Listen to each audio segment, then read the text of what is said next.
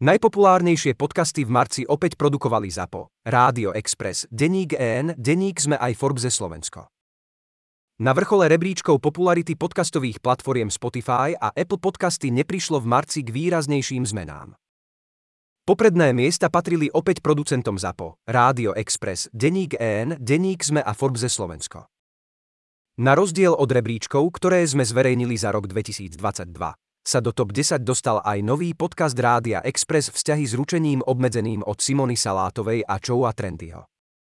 Do top 20 prenikli tiež maturitné podcasty, keďže v marci sa na stredných školách na Slovensku konali písomné maturity. Oficiálne rebríčky top najpopulárnejších a najpočúvanejších podcastov od Spotify a Apple ukazujú poradie trendovosti alebo popularity podcastov v danom momente. Nevyjadrujú priamo počúvanosť podcastov.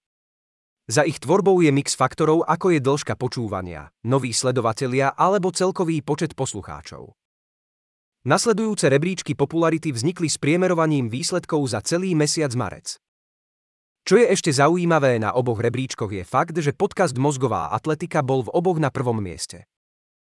Tiež stojí za povšimnutie, ako sú poslucháči podcastov cez Spotify a Apple Podcasty rozdielni.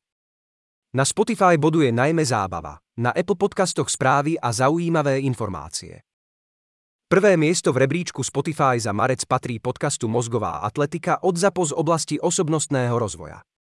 Na druhom a treťom mieste sú podcasty Rádia Express novinka Vzťahy s ručením obmedzeným od Simony Salátovej a Joea Trendyho a séria hororových príbehov Nezhasínaj.